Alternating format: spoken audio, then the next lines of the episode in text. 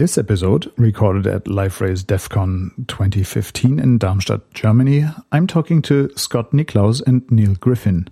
Scott is the specification lead for JSR 362, otherwise known as the Portlet Specification 3.0, and Neil serves as Liferay's representative on the expert group. I haven't followed the new spec closely, so I very much enjoy this first-hand information on the direction that the new specification goes. I hope that all you other listeners will learn a lot about the upcoming changes as well. We're talking about all kinds of different things around the new specification. One topic that I'd like to mention up front is the call for help. The new portlet spec needs feedback, and the earlier this feedback comes in, the better the reaction to this feedback will be. Also, help is required in implementing or testing the reference implementation as well as the TCK, the Technology Compatibility Kit or Test Suite. Scott works for IBM and as the specification lead is one of the driving forces behind the new portlet specification. Neil is well known to longtime listeners of Radio Liferay. He's one of Liferay's resident experts for JSF and serves on the JSR 362 expert group as well as being the specification lead on JSR 378, the Portlet 3.0 bridge for JSF 2.2 specification. Without much further ado, let's go into the conversation that we had in October 2015 in Darmstadt. And welcome back to another episode for Radio Liferay, recorded live at DEVCON in Darmstadt, Germany, October 2015. With me are two people. Um, that is Scott Nicklous and uh, Neil Griffin. And one of the names you know from a previous episode on Radio Liferay. The other one you don't know from this program, but you might know him if you are following the Portlet 3 specification, that is JSR 362. Um, so, welcome, Scott and Neil. Mm, uh, thank you very much. Yeah. Thank you, Olaf. We have agreed to talk uh, about the Portlet specification and its content and what this new specification is about you guys are the expert. Um, you're the leader of the expert group, um, Scott. Yes, I am. I'm I'm uh, the leader of the expert group. Mm-hmm. Uh, we called the expert group into existence uh, in 2013, mm-hmm. and we've been working on the new specification ever since let's go for the problems to solve because third portlet spec. Uh, the, the, second was an improvement on the first. Will the third one be an improvement on the second, or will that be a totally different thing? So, how much difference will the, will there be? Um, it will actually be an improvement on uh, the version 2 of the specification. Mm -hmm. uh, the version 2 portlets will run unchanged on a version 3 container. So we have uh, absolute compatibility, and we will also have uh, compile compatibility. Uh, so not only binary compatibility, but also uh, compile time uh, compatibility. Mm-hmm. Uh, but we add a, a, bunch of new features. that I believe will really help users of, of portlets, portlet developers, to make more modern, more modern portlets sounds a lot like the uh, the history of Portlet Spec one and two. Uh, so in Portlet Spec 1 times, every vendor had their own extensions, and uh, some of them were standardized in Portlet Spec 2. And now, still, every vendor has a lot of extensions, uh, and I'd be curious to know which ones of those um, go into Portlet Spec 3. Well, actually, in, in, this release, I'm not aware that we had uh, you know uh, vendor specific features that we wanted to standardize as much as that. I think that was more the case in Portlet two. Okay. In um, in Portlet three, it's really been a, a, bunch of new ideas and some requirements that we knew that that our developers needed to have mm-hmm. fulfilled. And would you agree, Scott? Or I mean... uh, yes, I, yes, I would. And I. Uh I think we need to view it in perspective of the Java programming platform. Mm-hmm. Uh, because Portlet Specification 2.0 came out in 2008 and there's been quite a number of years of changes, uh, additions to the Java platform, um, changes to the style in which uh, programmers like to write their portlets and, and, like to develop web applications in general. And uh, so there was a need for a new specification to uh, address these new requirements, uh, to to, bring the Portlet specification up to date mm-hmm. uh, so that Portlet developers have a platform that they can use to uh, express their needs. Yeah, right before you, I've been talking to uh, Neil Griffin. Uh, no, you're Neil Griffin, to Nate Cavanaugh. um, about user interface uh, specific stuff. And in there, we've mentioned my favorite cartoon, which basically is a developer coming back after a two week vacation and asking if he still can use AngularJS without looking uh, like the guy from last week. Um, and uh, with Portlet Spec 2 being from 2008, uh, this is like from the last decade how does Portlet Spec 3 cover all of the uh, like ever changing, uh, weekly changing uh, user interface world? Is there something that you have there? Well, you know, it's it's that's a really interesting question uh, because it's difficult to formulate a specification in a manner that's so general that it allows changes and allows evolution. Yeah uh, without restricting people to a particular model, which be- which can become old. And uh, for example, uh, especially w- regarding user interface design and um, the use of JavaScript in portlets to allow uh, Ajax-style web pages. Um, you know that's that's one of the things that is uh, very evolving very quickly. I would say. I mean, we have libraries like jQuery, like Angular. Uh, etc., that people like to use, uh, but these tend to go out of favor and come into favor. You know, so yep. we uh, made a great effort when designing the the uh, client side API for the portlet specification uh, to be strictly ECMAScript uh, compatible mm-hmm. without requiring the use of any special library. Mm-hmm. Uh, so, they, so, for example, you can obtain a resource URL from the client side API, and you can use this resource URL with any uh, any JavaScript library of your choice. You can use it with Angular, you can use it with uh, jQuery, or whatever. And and that was one very concrete example uh, for for how we uh, try to try to remain general while still addressing uh, modern requirements. And I think there's two aspects to this. One is you have the portal vendor, uh, like like Liferay or like IBM, that needs to implement the client-side API, and, and that's a, a, new feature we have in Portlet 3. So let's just call it Portlet.js moving forward. Portlet.js, uh, the spec is simply defining an API that the portal vendor has to implement. Mm-hmm. But the spec language is actually is quite nice. It leaves the the implementation of Portlet.js entirely up to the portal vendor. Mm-hmm. So, in the case of Liferay, we could implement Portlet.js with Metal.js and with Senna.js and so on, and, and IBM would do it um, however way they, they chose to do it. Uh, it could be done differently in Pluto. So, that's the portal vendor perspective. But you also have the Portlet developer perspective, which is I think uh, where Scott was more focusing on, where you have a Portlet developer and he just wants to use the API of Portlet.js and he wants to use his favorite JavaScript library to, to help uh, build his UI or perform DOM updates or, or what mm-hmm. have you. Sounds like a good answer to my naive question uh, because, well, Portlet Spec 2 was kind of independent of the actual front end uh, development method.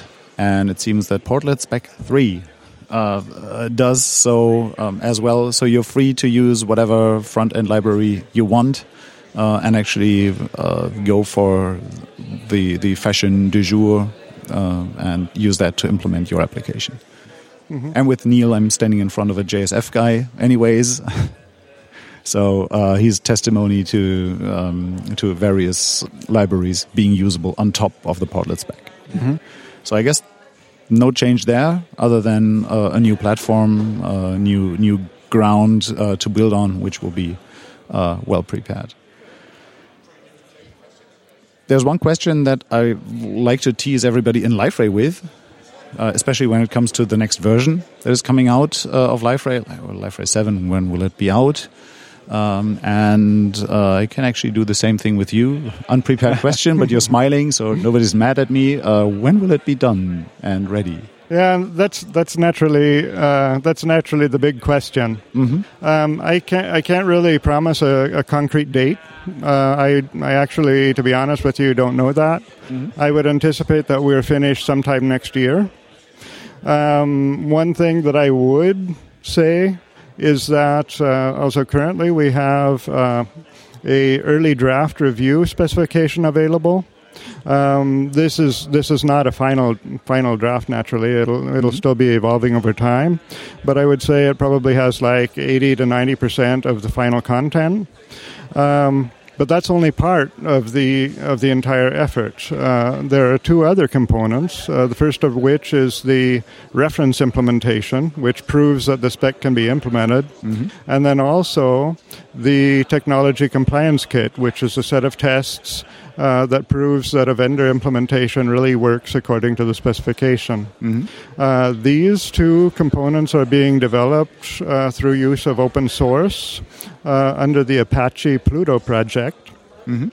And um, I would just ask for volunteers. If people are, uh, if listeners might uh, wish to uh, help us move more quickly in this area, uh, then there would certainly be opportunity to do so uh, by volunteering to help the RI and TCK development efforts. Mm-hmm.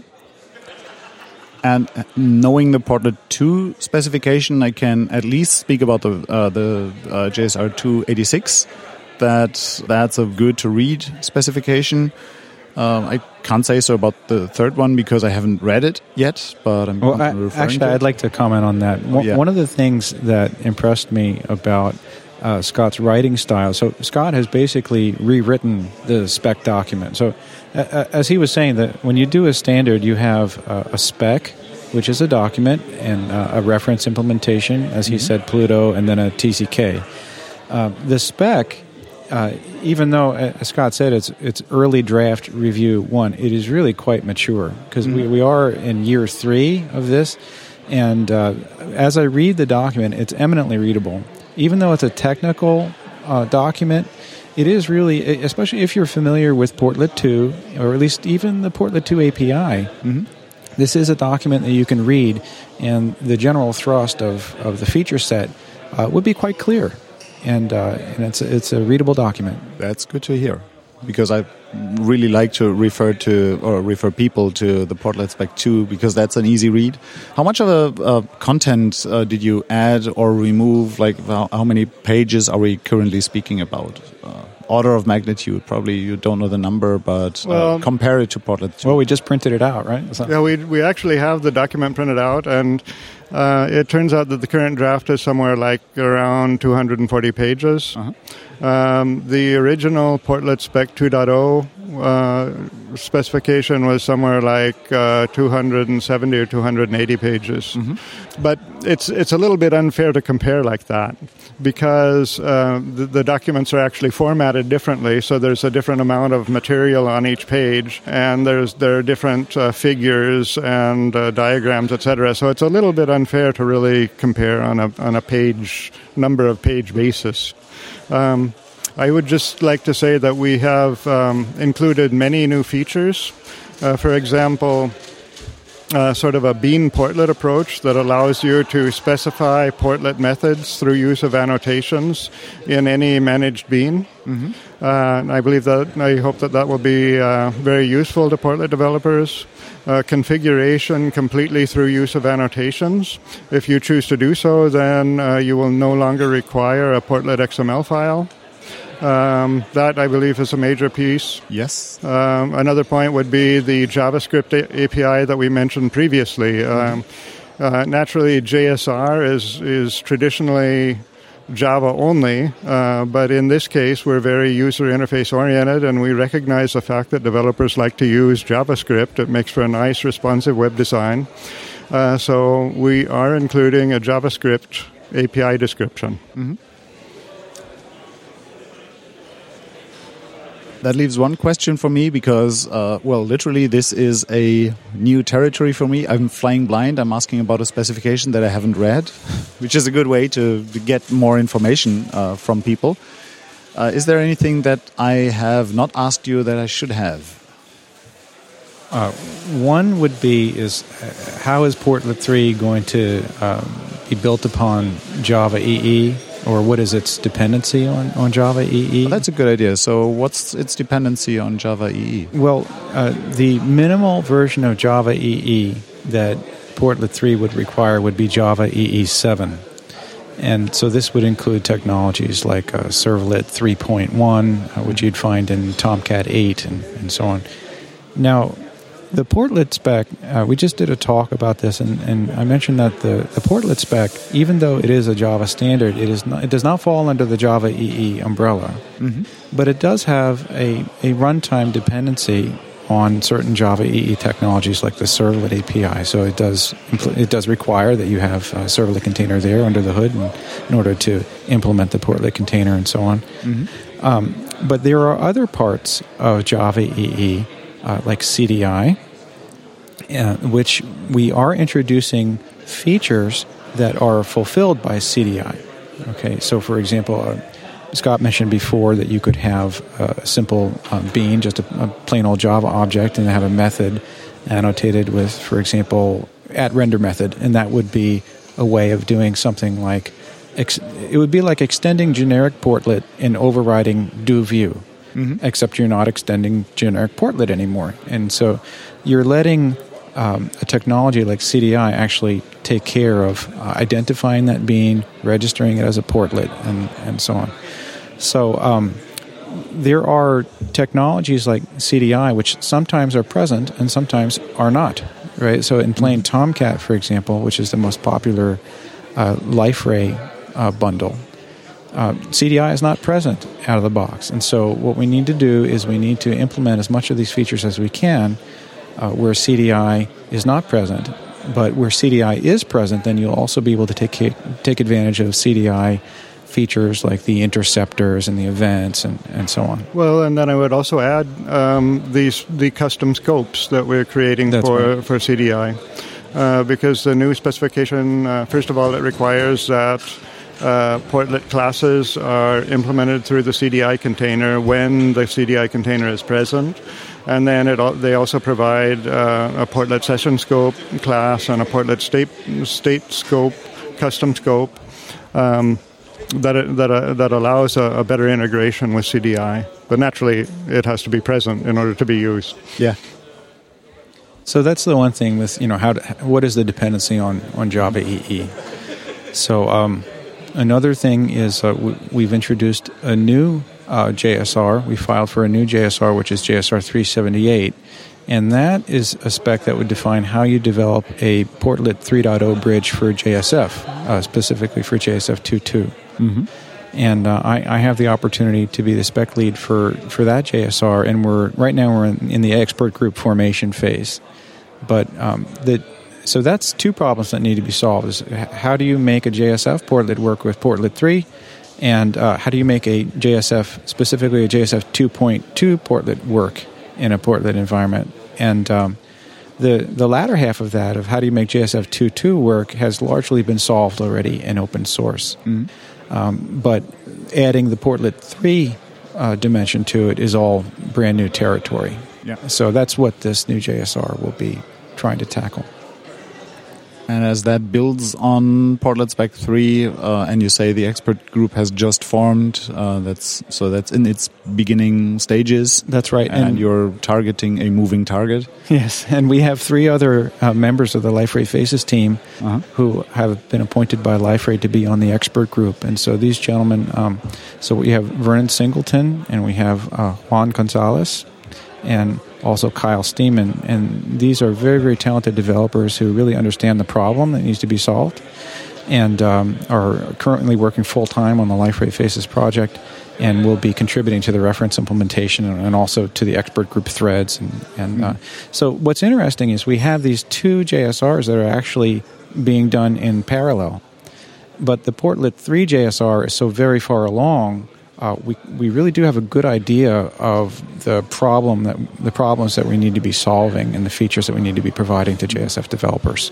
Which means that you also can feed back quite a bit of information on where it's hard to implement Bridge, is still into the ongoing Portlet 3 spec and basically improve it so that it's actually well usable and doesn't need any workarounds that nobody has thought of because you are already building a quite complex uh, environment on it, I guess. Yes, and it's going to uh, provide us with the opportunity. Since Portlet 3 is not finished yet, uh, this, this new JSR is going to provide us with the opportunity to try and uh, implement these or bring these Portlet 3 features to the JSF developer before Portlet 3 is done. Mm-hmm. So if there's something that we missed, you know, hopefully we'll have time uh, to introduce ideas into Portlet 3 if Scott thinks they're appropriate. Mm-hmm. Mm-hmm.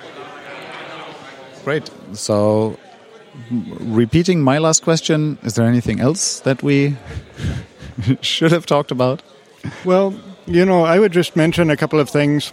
Um, and I, and, and, I have to put a caveat here because uh, these are items that are not completely fixed, uh, but they're ideas that we have, and they may go into this version of the specification or they may come a little bit later. Mm-hmm. We'll have to see.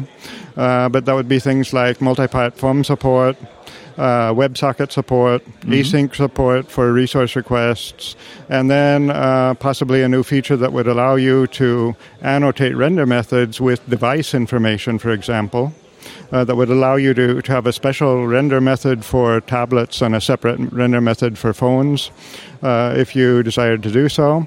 Uh, so that that would be a couple of items that we uh, are sort of still have on the plate and are are working on integrating into into the spec. Mm-hmm.